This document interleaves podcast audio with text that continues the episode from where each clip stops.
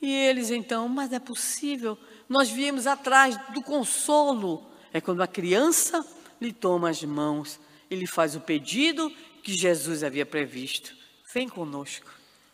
Ela lembra-se daquilo que Jesus lhe dizia sobre o amor de mãe que não pariu, que não gerou, mas aquele que agora era festa no seu coração, que são os filhos adotivos. Não se fazem no ventre, mas se fazem alegria em nossos corações. Ela então vai com eles, passa a conviver com os nossos irmãos até o dia em que aparecem também as manchas rosáceas e ela se tornaria também portadora da ranceníase. Conhecemos pela narrativa do nosso Humberto de Campos, que ela demanda, mesmo doente, sofrendo toda forma de preconceito, quer ver a Maria, a mãe de Jesus, que morava já a essa altura em Éfeso com João, mas Jesus a receberia, mesmo sem ela ter alcançado tudo aquilo que desejava antes de partir.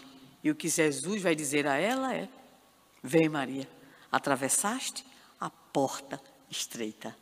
Lembremos o que Jesus havia lhe dito: que o caminho era longo, era difícil, a porta estreita, mas ela havia vencido.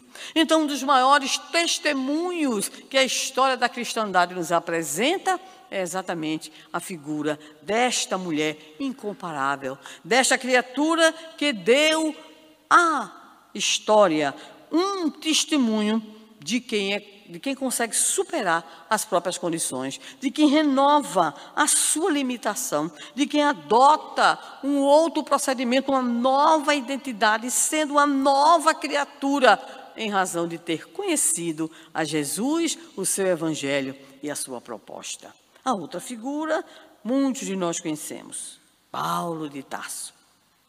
Esse era brabo, esse era forte, né? Mas sobre ele escrevemos um artigo, está em um dos nossos livros, que denominamos Paulo, o evangelizador escolhido. E alguém me perguntou, mas por que você diz que Paulo foi o evangelizador escolhido? Disse, eu não, quem disse foi Jesus, não me bota neste rolo. E onde está isso? Atos dos Apóstolos.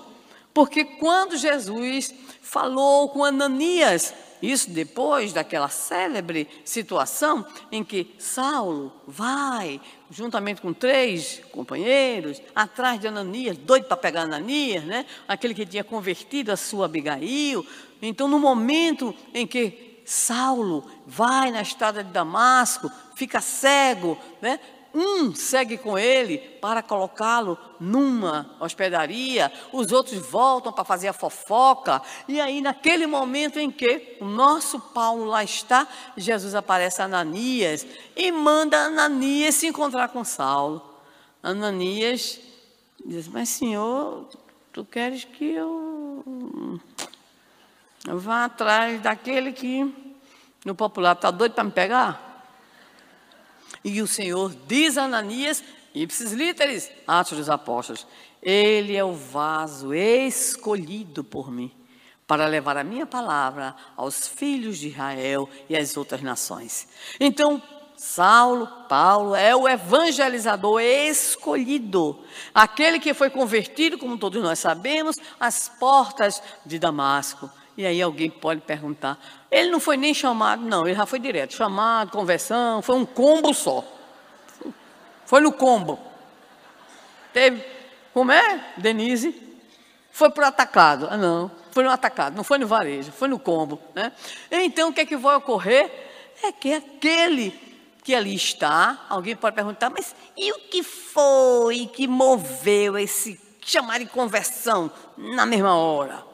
Porque é muito interessante a gente analisar essa perspectiva. Os espíritos são geralmente muito discretos, mas eles também gostam de uma socialização de algumas coisas. Quando essa socialização é nossa, a gente diz que fofoca, né? Fofocando. Então eu digo espírita não fofoca. Eu costumo usar uma expressão mais elegante que eu aprendi com o Emmanuel. Espíritas, ele não diz isso, sou eu, mas a expressão é elegante. Espíritas não fofocam, que é feio. Espíritas socializam informações. Fica mais bonito, né, Oscar? é mais delicado, mais charmoso. Né? Então, de vez em quando, os espíritos socializam conosco algumas informações. Porque quem de nós não perguntou? Quer dizer que foi assim no. Puf. Jesus apareceu, Saulo disse: Saulo, Saulo, por que me persegues? Não foi assim. Mas a gente fica pensando: como é que foi? E por que, que ele não fez perguntas? Quem é, senhor? Foi. Por que, que ele não desafiou? Por que, que ele, de repente, desmoronou, caiu pelo chão, ficou cego? Emmanuel diz: é só a gente ler dez vezes o livro Paulo Estevão.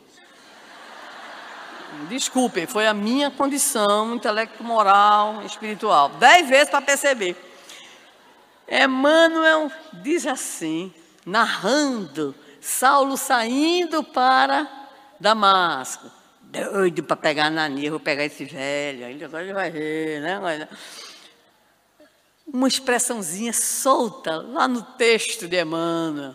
Diz assim, ele estava sentindo um vazio existencial. Ele estava angustiado.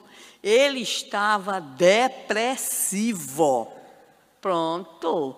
Aí Jesus só fez chegar, se apresentou, tudo bem, né? Que Jesus não, não se apresentou humildemente, com todo respeito ao Senhor. Meu Deus, eu vou para um brau. Ele apareceu na sua luz, uma luz. Era meio-dia, gente. Imagine meio-dia no deserto. Pior do que meio-dia aqui, pior do que meio-dia lá em Natal, em Recife, em Mossoró, em Caicó. Né? Então, Jesus aparece e ele ouve, porque Rafa ficou cego quando viu a luz. Saulo, Saulo, por que me persegues? A pergunta foi feita num tom que não foi agressivo, porque ele poderia ter respondido agressivamente. Mas diante do impacto daquela experiência mística, a sua resposta é uma pergunta: Quem és, Senhor? E ele usa logo Senhor, porque ele sabia que um fenômeno daquele não era qualquer um que podia fazer. Então ele já chama Senhor.